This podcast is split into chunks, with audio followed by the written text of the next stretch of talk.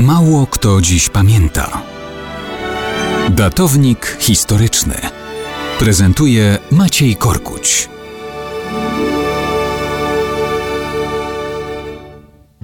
Mało kto dziś pamięta, że 20 lutego 1878 roku Giacchino Vincenzo Raffaello Luigi Pecci został 256 papieżem, głową Kościoła katolickiego. Przyjął imię Leona XIII. Jest on niekiedy nazywany papieżem robotników, nieprzypadkowo.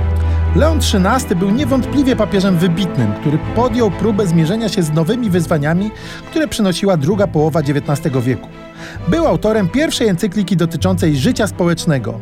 Zatytułował ją Rerum Novarum. Tam wyłożone zostały wciąż aktualne zasady społecznej nauki Kościoła. Była ona odpowiedzią na rozwój ruchów socjalistycznych i rewolucyjnych wśród proletariuszy. Leon XIII szukał trzeciej drogi, odrzucał zarówno bezwzględny kapitalizm, jak też idee socjalizmu i marksistowskie pomysły na rewolucję. Niezwykle przenikliwie krytykował rewolucyjne postulaty zniesienia wszelkiej własności. Piętnował tych, którzy, zacytujmy, wznieciwszy zazdrość ubogich wobec bogatych, mniemają, że dla usunięcia przepaści między nimi znieść trzeba prywatną własność, a zastąpić ją wspólnym posiadaniem dóbr materialnych i to w ten sposób, żeby nimi zarządzali bądź naczelnicy gmin, bądź kierownicy państw. To nie rozwiąże trudności, a samej klasie robotników przyniesie w rezultacie szkodę.